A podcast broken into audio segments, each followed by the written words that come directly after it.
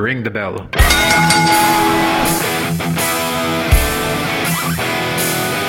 Ladies and gentlemen, welcome to the WrestleCast review of Friday Night SmackDown. I'm Shozy. My name's Joe. And together, our tag team brings to you the latest updates and results of Friday Night SmackDown. Joe, why don't you kick us off? Well, it kicked off with the Intercontinental title scene. We were given a recap of the tournament with AJ's subsequent win over Daniel Bryan, which was a fantastic match. And then it was the Intercontinental title presentation. So AJ swaggered down to the ring to be presented with the belt by Renee Young, but then he changed his mind at the last minute and invited Daniel Bryan into the ring. That's where the scene really hotted up.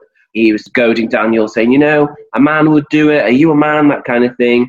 And Daniel said, Well, do you know what, AJ? You could be one of the best intercontinental champions of all time, and went on to mention about how we could offer challenges from a range of superstars, talking up some possible scenarios and matches that could happen in the future. And AJ cut that dead, said, Actually, I'm not going to have a Daniel Bryan championship run. I'll be only facing a select few people for this title because I'm not doing handouts. The people have got to earn it.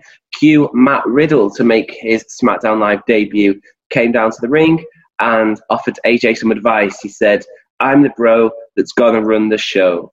Now, I'm not sure that's advice. it's just more of a statement. What do you think? I mean, coming from Matt Riddle, who always has that character of a very laid back person, someone who doesn't take stuff too seriously, I take it as advice. But for him to come down to the ring on his debut and go straight to AJ Styles and say that he's going to be the person who's going to be running the show now, and AJ Styles is going to have to move out of the way it was a pretty cool way to debut. But I do believe that if this was kept a surprise, it would have been more fun to experience as a fan. I mean, I don't want to know Riddle's debuting tonight. Give it to me as a surprise. Yeah, I'm a big fan of a surprise, don't get me wrong. His presence has been teased for a few weeks now, so I guess it was only a matter of time. And it was a great debut. The match was pretty awesome, I thought. What did you think?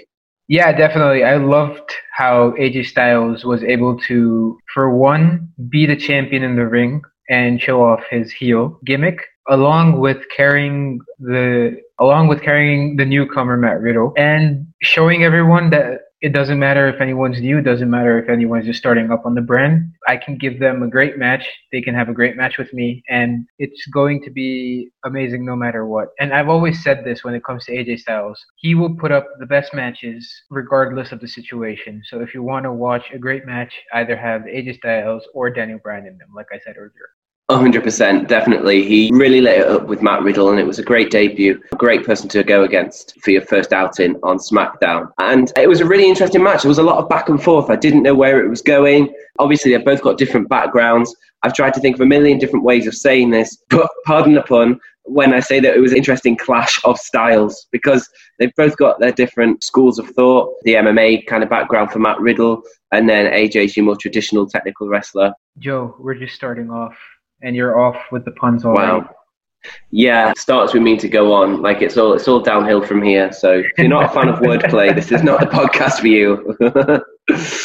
I'd love to hear more from you about what you thought of the match. Yeah, definitely. Uh, Styles was able to give Riddle the shine he deserved to just bring that momentum up from NXT onto SmackDown. And it was good to see that Riddle went right after him.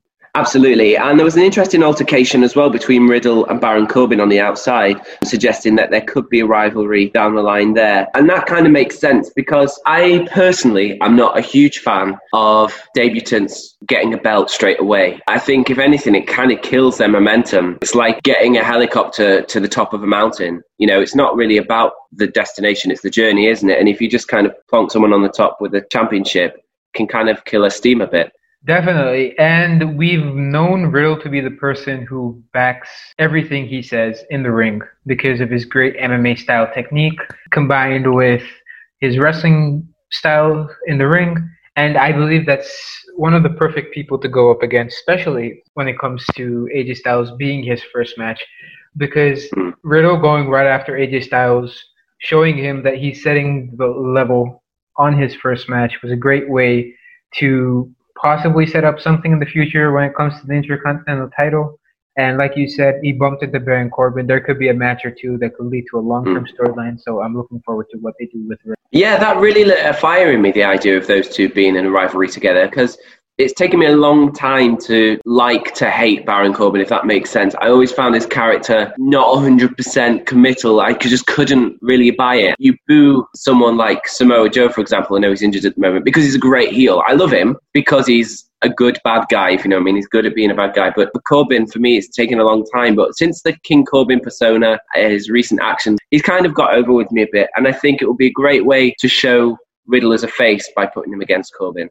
Definitely. And that wasn't the only thing that was teased in the match because AJ Styles went outside the ring where Daniel Bryan was standing and shoved him right into the superstars that were standing around him, which hmm. possibly told us that maybe the rivalry between AJ Styles and Daniel Bryan isn't over. And I definitely hope that it isn't because from what we've seen over the past few weeks, when those two get in the ring, I'm there with my popcorn ready to watch no matter how long their match goes right? It would be great to see them face off again. The 40 minute barn burner of a match last week was up there with some of the greats. So I'd be sat with you, hands in that popcorn for sure. Maybe my own popcorn, though, not yours. That might be a bit weird. but no, definitely.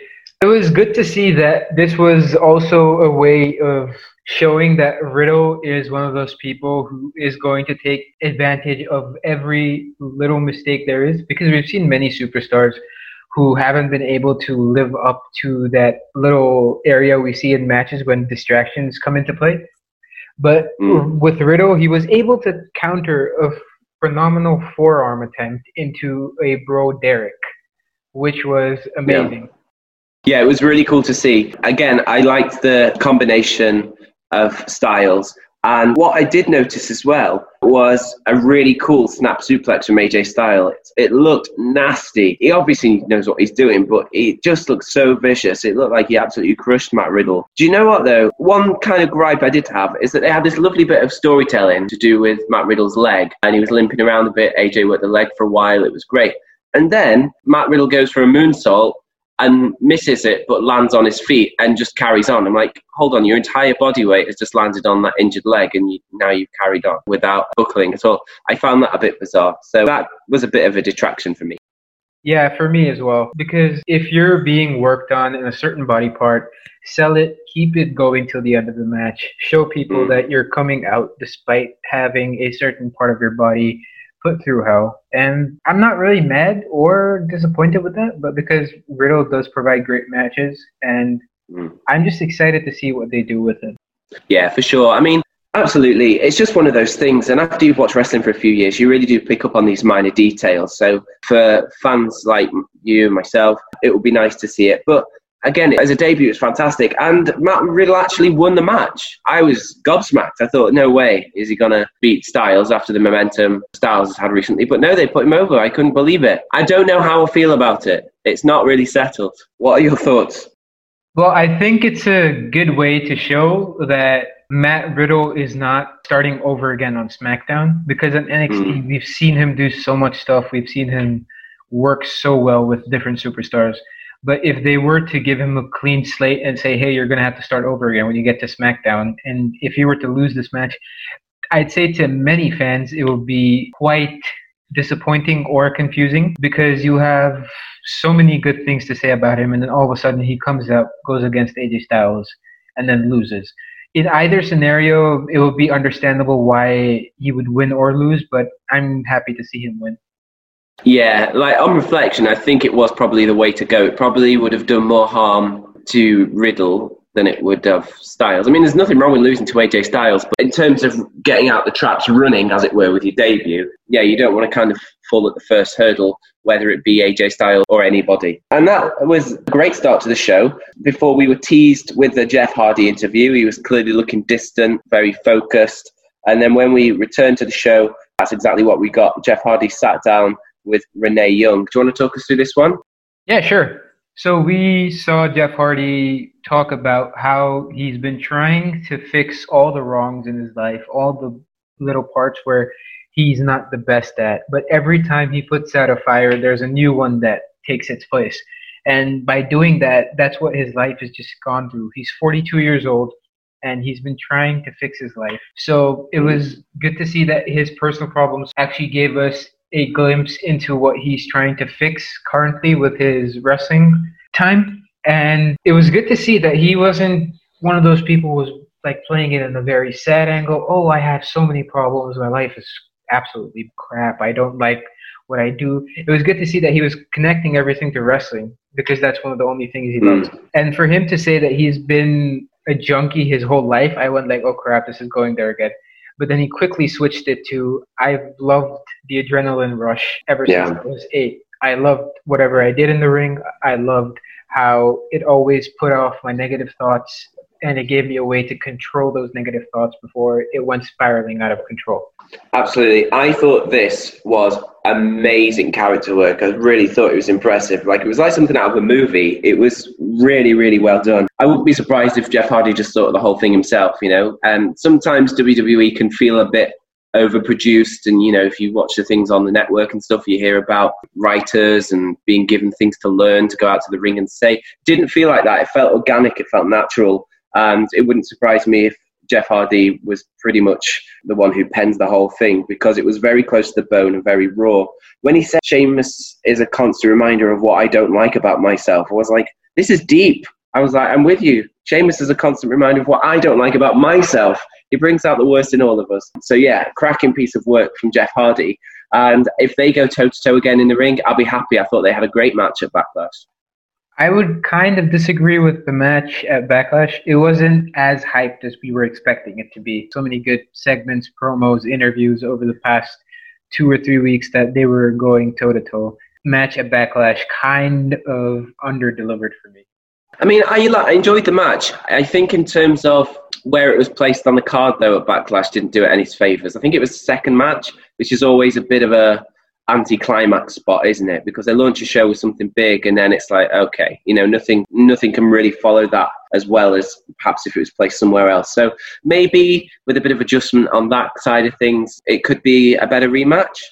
Yeah, definitely. I'm looking forward to it. I want to see how they finally end this because WWE at this time has so many good storylines that they can end in so many great ways on both mm. brands. I'm looking forward to see how they go all the way with this one. And yeah. right after this, we had one of your favorite superstars step up for an interview before his match. none other, none other than Shorty G. Wow. Yeah, like how many ways can they think of doing this small person angle? Because it's just the worst. Like i'm so over it. I've never been more over anything. Yeah shorty g's having a little interview before his match. Then mojo rawley appears behind him looking down on him obviously pointing out the size and weight difference between the two competitors then Shorty G says, Oh, they don't know what it's like to have eyes in the back of your head, and then turns around and punches Mojo. I'm like, why? I do not care about this storyline at all because the only the premise is is that someone's tall and someone's short. We've seen David versus Goliath a million times in WWE. We've even seen it before with Shorty G as David. So why are we still here? I think one of the writers was bullied in the high school because of their height and weight, so they're trying to tell the world through this storyline small people can do stuff too the end. Next. That's that's pretty much it. Like i just i feel like you know when you're walking around the mall or the supermarket and you don't know why you're there you've forgotten what you've gone in for and you're just walking endlessly around the aisles. And that's what i feel like i'm doing with this storyline. I'm like why am i in here? What did i come for? Their match didn't really help either. I thought it was a mm. not too bad not too good match. Because you have Mojo this huge guy, go up against someone who's half his size, use all his strength to take him down. But in the end, somehow Gable counters a fireman's carry into a pin of his own and then wins the match, despite not hitting any moves on Rawley throughout the match. Mm, yeah, it felt like filler. Like I've written meh down next to it on my comment sheet because that's what it was. It was a bit like purgatory. It was okay. It wasn't awful but it wasn't heaven either. So do you know what I mean? It was just it was just nothing. And again, like you say, it didn't really make sense that he'd win like that. I don't really get Mojo's character either at this point. So putting them together just was like a ball of confusion. And sorry to hate on Shorty G. even more. But I just don't like his look either. Gimmick's awful, but the look is bad. Just can't carry it off. Like it's a bit like when your parents go into a Nike superstore and come out looking like Michael Jordan. Like it was just, it was bizarre. Those two things shouldn't go together. No, it definitely should not. I still say bring back American Alpha.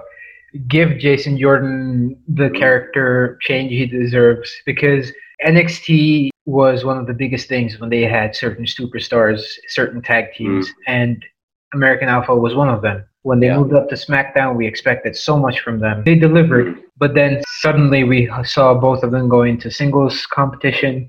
And I, I didn't like that because for me, they're one of the best tag teams that there could have been today.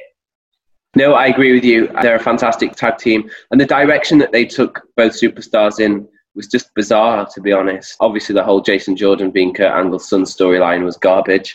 And then Shorty G is where he is now, which is so weird because both guys are amazing. Like, they're so built and defined.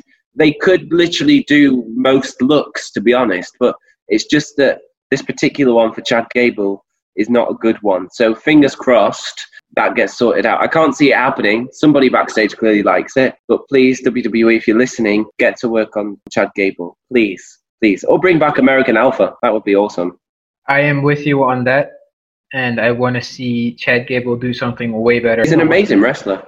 Yeah, he is, but he also has everything to be U.S. champion, intercontinental champion, tag team, you name mm. it. But let's see what they do with it. But right sure. after this match, we got to see the most must see television show on WWE, Miz TV, where we saw Miz and Morrison talk about their loss to Braun Strowman at Backlash. The Miz said that he was out of focus when he pulled off John Morrison for the pin at Backlash because both of them had been told prior to the match by management that whoever pins Strowman is going to be the only champion and there is going to be no co-champion. So this confused them. They lost focus, and as usual, they blamed Strowman, and along with Strowman, they blamed Otis because they had to keep a lookout for him just in case he came out with Tucker and decided to cash in his Money in the Bank contract. I really liked this. I thought it was a really good little promo before they eventually had Mandy Rose in the ring. And it made sense. They addressed the match and it was a very heelish way of looking at it uh, in a way that made them look good too. So yeah, I was a real fan of that. And the guys are hilarious. They've really come into their own, I think. They've really found themselves again.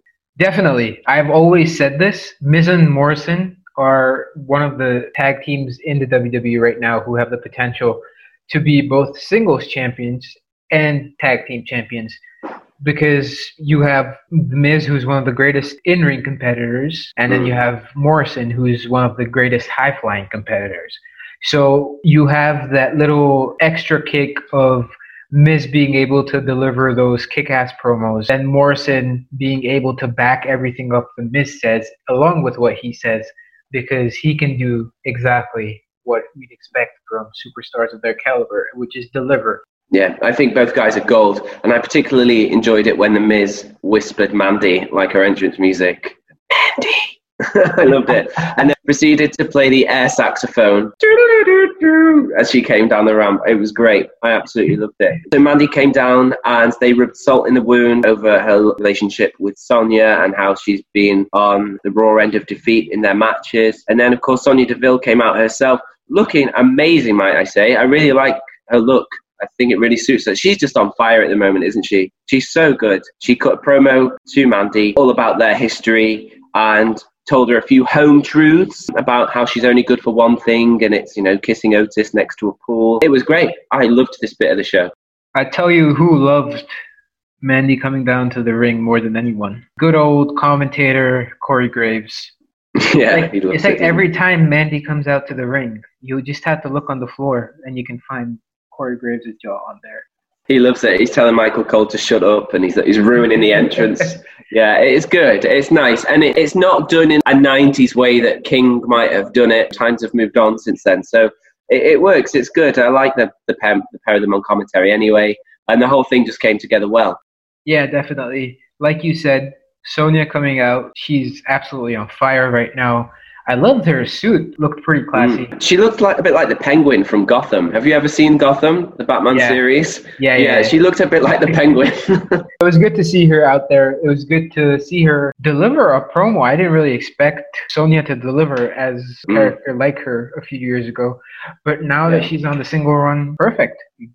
Oh, I love it. I love that. I love her now as a as a singles competitor. Like, I can't believe she hasn't always been one. Do you know what I mean? Like, I can't believe she's just been in the wings, waiting, obviously learning because she's done an amazing job. And you'll never guess what. You, this is probably the most unpredictable part of the show, where a talk show segment cascaded into a brawl. What? it's almost unheard of. So Mandy and Sonya started fighting, rolling around the ring, hitting one another. Sonya then escaped the ring, but Miz would not go unscathed either. Mandy had quite a vicious slap for him as a result of him setting her up. It was nasty, right? Yeah, it definitely was because the Miz is pure gold. I love him. I used to hate him, to be honest. I absolutely used to hate everything about him, but he grew on me as I got older, and I love him, especially now. And him to set up this little rivalry again, to get involved in it a little bit, and then get slapped in the face right after a brawl, and then sell it off so well. Like, why did I, what did I do? I didn't do anything. Perfect way to end this TV and possibly see something come up in the future. For sure. And I thought what this was a really good example of was how you can kind of have guys meddling in different storylines. Obviously, they had a Universal title shot last weekend. And now they're kind of involved in the Mandy Rose thing and Otis too. So sometimes WWE can get a bit diluted with characters in all sorts of situations with fingers in many pies. But this was an example of how it can be done well. And that led us on to Bayley and Sasha Banks coming down the ramp for a dosage of commentary as they commentated on the New Day versus Lucha House Party. I thought their commentating skills were pretty funny, actually. I thought they were good. I thought they made me laugh a lot. How about you? Yeah, definitely. I like them as commentators. They're not too bad. Bayley is always hyped up to be on commentary. Mm-hmm. Sasha is always there to make things more interesting with the little things she has to say. And you know what's coming next? Oh, here we go.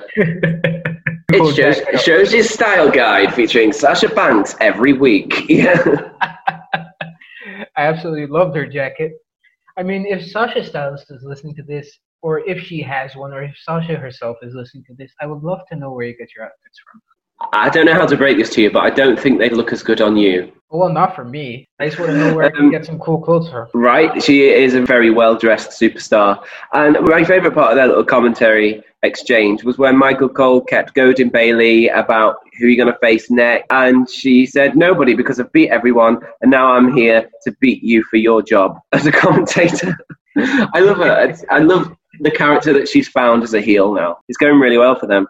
And if anything, I forgot there was a match going on at some point during this because I was too busy listening to their commentary. It really reminded me of playing on Grand Theft Auto Vice City when I was younger and the radio stations. You know how hilarious the radio stations were on Vice City? It, it really took me back.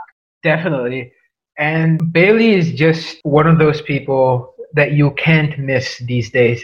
She has everything that you're looking for. She has that little funny kick to her. She has that little dark streak to her. She has the perfect in ring ability, even though we didn't really expect her to come out as one of the best heels right now. And this is what really gets me every week. Every time the New Day has a match, they take off their t shirts and they smack Corey Graves right in the face the ring. yeah, they love it. And they had Sasha Banks going, the disrespect, the disrespect. I love it. They're really good at making something of nothing. They make every step count. Yeah, every breath, every movement, every moment, they turn into something good. And that's a sign of a star. It really is. And the match itself, I thought, was a decent tag match. New Day versus Lucha House Party. As you would expect, lots of high flying from Lucha House Party. Um, some good solid wrestling from the New Day. It was a nice combination of styles. Good match. I enjoyed it. Yeah, so did I. I didn't think it was too bad. It was perfectly done. You have Lucha House Party, who we've seen after a very long time on TV. It was good to see them do their amazing high flyers. And it was just good to see that there was a match that didn't have too much muscle in it. Just like, you know, the big Mm. flashy moves, throwing each other around. It was good to see that you have high flyers doing what they do best, flying around the ring, Yeah. showing off their athleticism. And it was perfect. Yeah, and I think this was a good example of how what might appear to be random match can work. Sometimes matches are just on the card and you think, hold on, what's going on? But if it's a good match, if it's a good display of wrestling, you don't mind because ultimately that's why you're watching it, right? You want to see the wrestling. And if it's good, I don't really mind why it's been put there. And that was one of those examples. So thumbs up.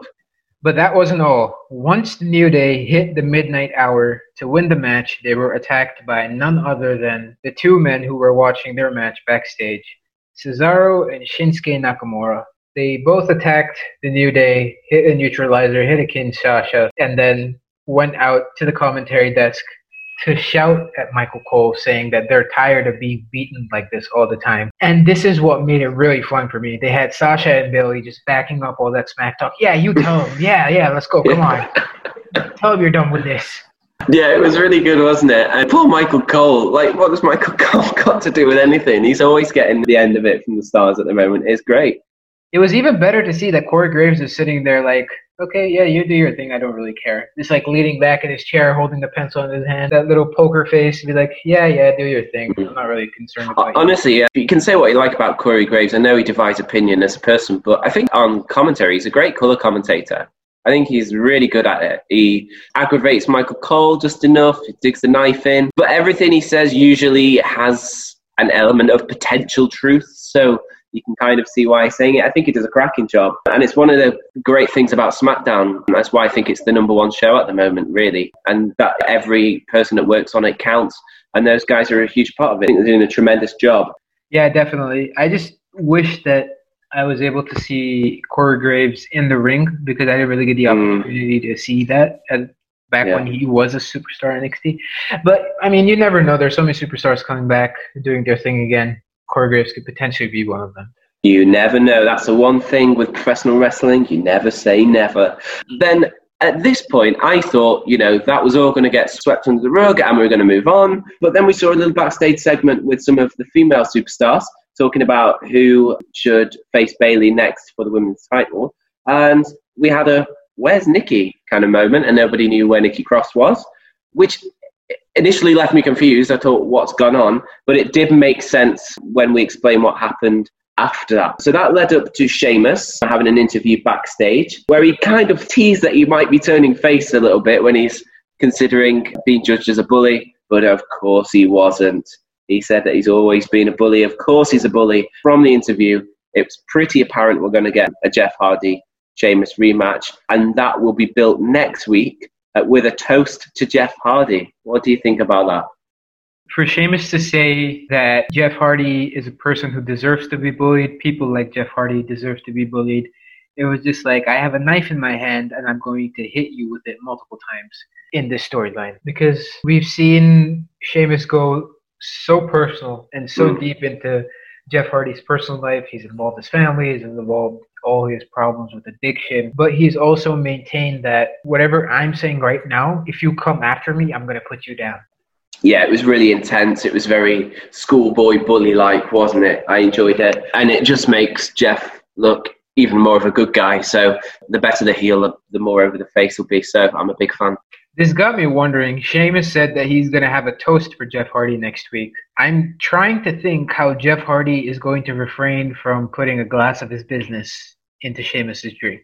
Are we going to get to see more urine in Sheamus's face? Perhaps. You never know. so, just going back to the thing with the female superstars, it kind of makes sense when it links to what happened next because then we went back to the ring where Bayley and Banks were still at the commentary table and then Nikki Cross attacked out of nowhere, attacking the tag team champions before getting into the ring, demanding a match. And Bayley accepted on Sasha's behalf and said, Yeah, you can have a match with Sasha. I just love how Bayley thinks she's the voice of reason in this entire thing. Like, you can have a kid come up to Sasha, and Sasha can be in the worst mood ever. Hey, Sasha, can I have a picture with you? Bayley's just going to step forward. Yeah, kid, you can have a picture with her. And Sasha's just fuming in the corner. Like, ow, why? Yeah. And this is exactly why I love the storyline. You have someone mm. as strong as Sasha being spoken for by Bayley, who claims to be her best friend, but as we all know, this is eventually going to end up on a one-on-one situation where they both go up against each other, possibly for the women's title. You never know. I can't wait. I'm yeah. calling it now. SummerSlam, SummerSlam, SummerSlam. I'm telling you. Yeah, I hope for that too. But this match was no less entertaining because Nikki Cross literally went the most berserk I've seen her in the past couple of weeks. She took Yeah. out both Sasha and Bayley to the point where Alexa Bliss had to run down to the ring and separate her from the both of them. And once the match took place, it was amazing to see that Nikki was able to tell that story of this is my frustration, this is my anger, I'm venting it out Mm. Sasha, who's cost me so much in the past few weeks and potentially could cost me a chance to go for the tag team titles again in the future.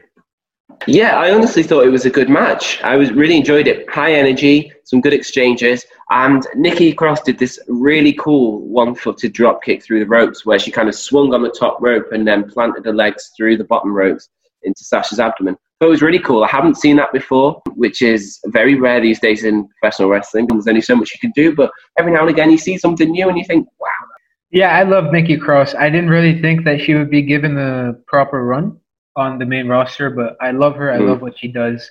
I've always loved Sasha, Bayley, and Bliss, but to see Mm. Nikki Cross come up from the bottom and then hold the tag team titles and still be put into different storylines with Sasha and Bayley, still be involved in everything that goes on in the main show, I'm happy with. Yeah, I did think that kind of backstage thing with the female superstars just hanging out by the ring was a bit bizarre. I'm like, Tamina's there. Tamina's supposed to be mean and like psychotic, and she's just, you know, chilling with the gals. I'm like, what's, what's happening?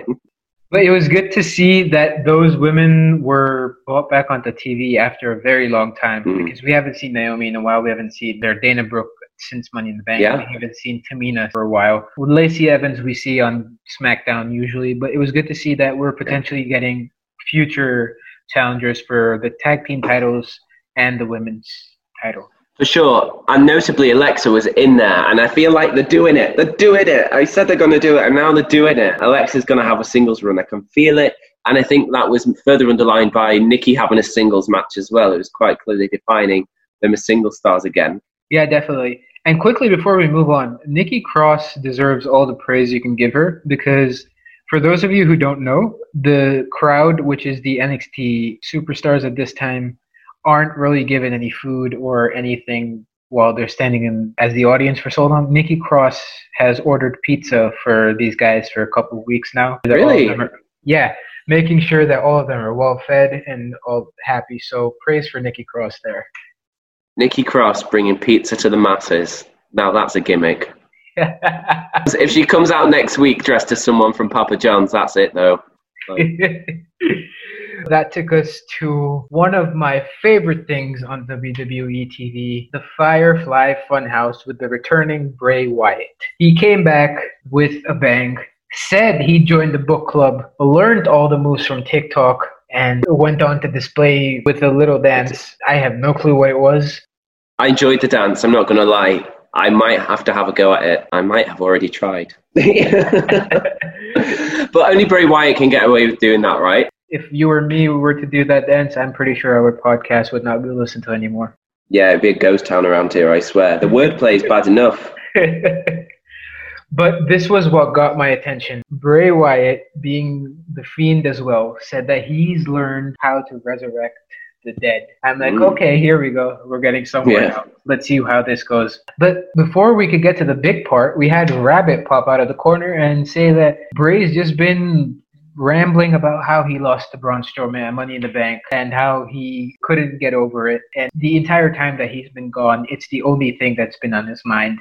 And you could see the pain, you could see the anger on Bray Wyatt's face. But right before he could say anything, Strowman interrupted him by walking down to the ring and telling him that the story between the both of them is over because Bray already lost his chance by losing at Money in the Bank and it's time for him to move on. But here came the biggest twist of the night. Bray Mhm. Wyatt said that when he was talking about resurrecting the dead, it was true. And how did we find out? He brought back the old Bray Wyatt. He told Strowman that if he's the one who created Strowman, it had to be Bray who brought him down. All he has to do to find Bray is follow the buzzards. Man. The Oscar goes to Bray Wyatt. I love this. I thought it was really good. I was amazed at how good I thought it was, considering I got really tired of the old Bray character. You know what I mean? Like, I was so ready for it to be done. Very overused, got quite samey. Uh, but now I'm I can't wait to see him again. but I guess that's just good character development, isn't it? It's great when you see the return of people doing different gimmicks, like when John Cena came out as the Doctor of Thuganomics at a recent WrestleMania as a one-off. Like that was great. I used to like hate the character when I was a kid, but it was great to see him. You know, it's everyone loves a bit of nostalgia, and I think it's he's timed this perfectly. And I like this because Bray Wyatt's been built up as that twisted freak now. He can do anything, no holds barred. Everything is on the table. And for him to say that he's learned how to resurrect the dead, bring back his old gimmick, and shock Strowman because that's how Strowman was born through that old gimmick as one of the many followers of Bray Wyatt at that time. It's great to see where this is going to go you never know. He might derail the Strowman Express. I can't get on board with the Strowman Express. I'm sorry. It looks like an angry Thomas the Tank Engine. And Michael Cole hyping it up at the start of his entrance every week doesn't do it any favours or make it less Thomas the Tank like. I'm not a fan of the Strowman Express. I needed to get off my chest. Don't hate it until you try it, Joe. The Strowman Express has been said to release you of all the stress you may face once a giant, almost 400 pound, almost 7 foot man rams into you with a shoulder tackle. Well, it sounds like you work for the Strowman Express. Are you ha- handing out peanuts down the aisle? but yeah, I mean, I'm on board with the Strowman Express because that move itself, it's like what Keith Lee does down in NXT. He rams into you and causes you to fly. Strowman shoulder tackles you, causes you to fly.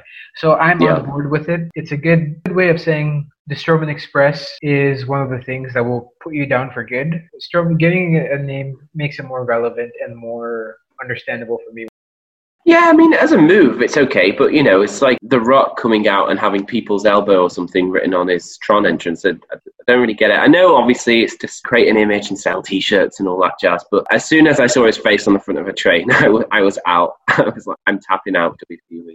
Thomas the Engine is probably fuming wherever he is right now, angry that he wasn't called up for the storyline. Right? Honestly, talk about a moment to bring Thomas up to the main roster it could still happen. You never know.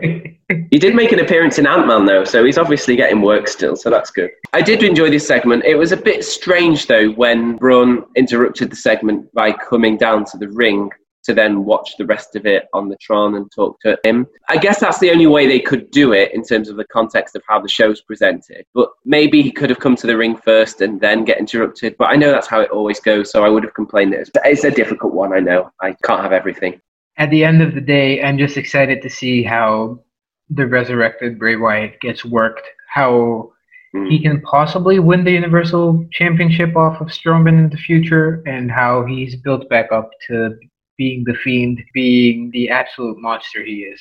Yeah, I think it's going to be nice to see old Bray. Then we won't be getting too much of the Fiend either.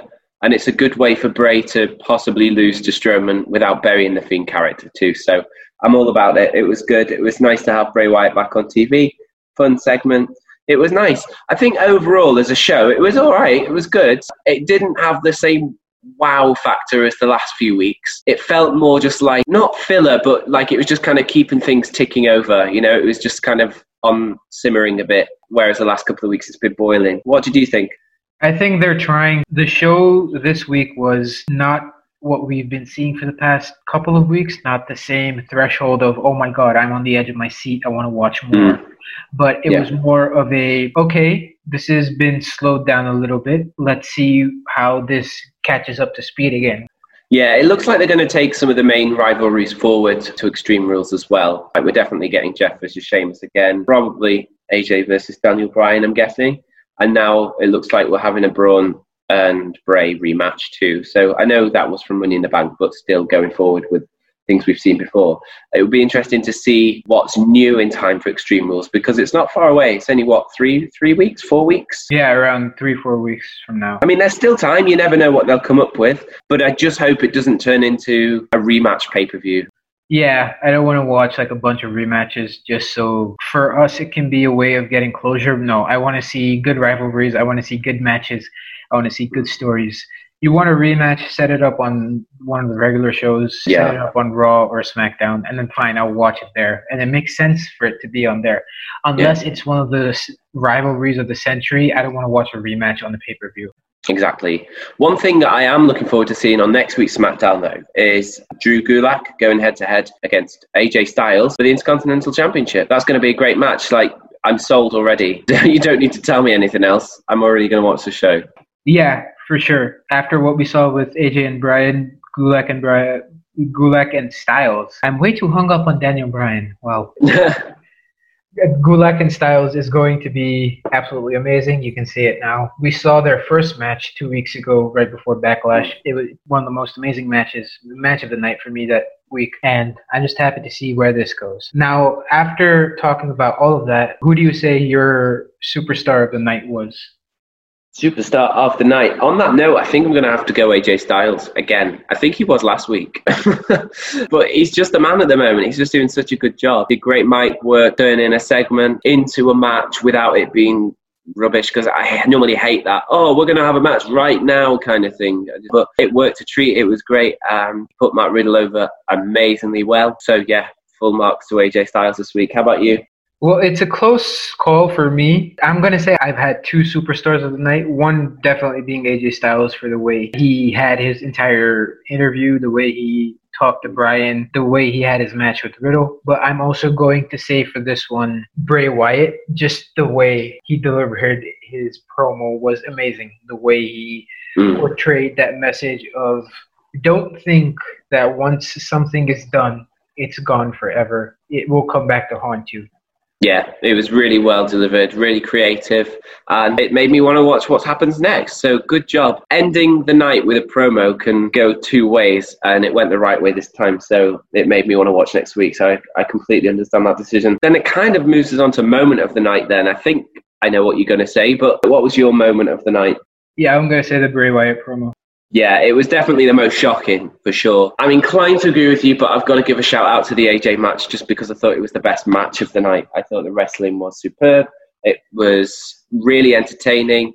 Um, a great show from both involved. I liked the altercation with the superstars around the ring too, added for some extra drama and it was a great way to kick off the show. It could have been the main event, but yeah, a bit of a slower episode of SmackDown this week. But I'm still excited to see what happens next, and I'll definitely be watching with that announcement of AJ versus Drew Gulak it was understandable that the show was slower paced. Like I said before, probably building that momentum back up, giving everyone a little break just to refresh, and then coming back stronger next week. How would you say next week is going to play out? What are your predictions? Well, I think it's safe to say I think AJ is going to keep the Intercontinental title, and then we're either going to see it go towards Daniel Bryan and set up a match with Daniel Bryan, a rematch. But then now Matt Riddle's kind of got a say in it maybe there'll be a triple threat set up for Extreme Rules. I'm I'm not sure exactly. I think we'll probably, sadly, see Mojo versus Shorty G again. I really don't want to, but we probably will. And then I'm guessing another episode of the Firefly Funhouse or an appearance from Bray Wyatt. I don't know. Will we see the in ring return of the old Bray Wyatt, or will we have to wait until Extreme Rules for him to set foot in the ring? I don't know. What do you think? Well, firstly, I think Gulak and Styles, like I said before, is going to be an amazing match. It's going to probably play an angle of what Styles did today when he pushed Daniel Bryan into the group of superstars. I think Bryan's going to do something like that. But being the man of sportsmanship he is, I don't think that's really going to happen. But I think Riddle can be involved and that can be worked with Riddle. He can come out distract Styles, possibly giving Gulak the upper hand and making us think that he's going to win the title. But yeah, obviously the title is going to stay up on with AJ Styles for a long time. I think we're going to get Bray Wyatt play mind games with Strowman for a while now. Just before Extreme Rules, I think he's going to come into the ring, take out Strowman, and get everything. Yeah, they, they do that so well, so they might they might as well play it out until the pay per view. I'll be happy with that. I think we might get a tag team titles match next week between Nakamura, Cesaro, and the New Day. I think they might just do it. I don't possibly think that was going to happen, but after the attack tonight, I think that could happen. But I'm mostly predicting the tag title match to happen at Extreme Rules. Just probably another rematch between the two teams, just the basic yeah. one. But Nakamura and Cesaro go over in this one, and then possibly something else for Extreme Rules. Yeah, I mean they're a funny tag team. I mean both guys I think could be in the main event scene. So it seems like they've just kind of taken two single stars and put them together, and they've been knocking around a while now. It'll be interesting to see how it works out. They're great in the ring, but as a tag team, I don't really know what they are. Let's not forget, both of them were main event superstars. We've seen Yeah. both of them in many main events, but then suddenly to see them on the mid card, suddenly to see them like drop out of most things. Nakamura was on top of the world when he came to WWE a few years ago. When he Right. started off in NXT, when he came up onto the main roster, and then Cesaro was always on top when he was with Tyson Kidd as a tag team, or when he hmm. transitioned into a singles competitor because his skills in the ring are unmatched, when, especially when it comes to being a literal powerhouse. If you saw the episode tonight, you saw him literally bench press Kofi onto the, the top rope, just like a bag of air or something. Yeah, he's unparalleled in terms of strength. Pound for pound, the strongest superstar in WWE, and I believe every word of it. I'd love to see them have a singles run again. I don't know what they're doing together. They're not a tag team, really, are they? They've not got a group gimmick, as it were. They're just two single stars that haven't got anything else to do at the moment, that were kind of under the guidance of Sami Zayn, but now he's not there. So it's like, you know, at the end of a school day, and the teacher leaves the classroom, and the kids are like, can we go? Like, I feel like they're those kids. I hope they don't put the belts on them just because they're single stars. I hate it when they do that. When they did it with Dolph and Bobby Roode, I they're not even a tag team. They were just two single stars, tagged together for a couple of weeks, and then they were the tag team champions. I hate that. I think it really undermines tag team wrestling. And there's some phenomenal tag teams in WWE. So they don't really need to put two single competitors together. Yeah, definitely. I want to see both people go back into singles action. They're perfectly amazing on their own, but they're, I'd say, somewhat even better when they're together because of their skills combined. But since we've always seen them as singles competitors mostly, I'd like to Yeah. see them go back to that scenario. Yeah, I agree with you. Uh, Nakamura, I think, needs to turn face again. Like, I'm a bit over him as a heel because I don't really have a reason to dislike him anymore. I've forgotten why why he's a heel. So I think he's so much better as a face when you can get behind him. So I'd love to see that going forward. And I think that's the only way he'll get back into the main event scene, to be honest. I want to see the Nakamura I got to see back when he debuted on NXT, came up to the main roster until that one WrestleMania match where he turned heel. It's been years now. Yeah, it's been about like what two, two and a half years now. It feels very Uh-huh. stretched out, and I want to be able to see him go back to when he was on the top, when he was one of the first superstars you'd think of when you'd say main event. yeah, and I, I honestly think he'd be even more over now that he's been a heel. Like, I think he'd be an even better face. So, I don't know. We're digressing, really, aren't we? We're just talking about fantasy WWE now more so than reviewing SmackDown. But it's amazing how the show makes you think. Yeah, definitely. If you have any predictions you'd like us to know or you'd like us to think about or even speak about on the show, let us know on our social media pages. You can find us on Twitter at Real and on Instagram at the Real Wrestlegram. Let us know what you think, how everything's going to play up all the way to Extreme Rules, what you think is going to happen with certain superstars. Are they going to stay a tag team? Are they going to turn into singles competitors? Are they going to get a title taken off or given to them? You can let us know all of that on Twitter and Instagram. Once again, on Twitter it is at Real Wrestle Dude. On Instagram it is at the Wrestlegram. There we are. And a big thank you to everyone who's listening all over the world. We've got a lovely uh, collection of listeners. It's fantastic to hear from you. Do get in touch. I want to give a big shout out to James this week, who's listening over in Ontario, in Canada. We've got quite a following in Canada, haven't we? Oh yeah, we definitely do. And just added to that list was Slovenia. Oh my gosh, I love Slovenia. It's so beautiful. We could go on the road once this whole pandemic thing is over. We can take the show on the road. What do you say? Yeah, let's do a tour of the countries where we have listeners. I'd love to do that. We'll literally do the WrestleCast in your house. We'll bring back the in your house era and we'll just go to people's houses and do the podcast. People won't them do it. mind. It's only us. yeah, definitely. If you're up for that, let us know. Genuine. I'm not kidding. With that, it brings us to the end of this episode. Thank you for listening. And if you didn't know already, you can find us literally everywhere on your podcast providing websites. You just have to search for the WrestleCast with Shozy on Google. We're like one of those hidden flies or mosquitoes in your house. We're everywhere. But once you find us, you can't get rid of us. Absolutely. We'll be buzzing around your house for years to come. So please check us out on our various platforms. Like I say, you can find us on Twitter and Instagram as well. And before we end the show, if you are still wondering what platforms you can find us on, we are on Apple Podcast, Google Podcast, Spotify, Deezer, TuneIn, Radio Public, and many more platforms. You must get repetitive strain from uploading this podcast to so many platforms. Your hand's like a claw. But hey, the listeners love it, so we do it. That's it. That's what we're all about. I very much enjoyed reviewing this week's SmackDown with you, Shozy. Have a super week. We will be back to review Raw with all the build up leading up to Extreme Rules just three weeks away. My name's Joe, and I will see you next week. I've been Shozy, and until next time.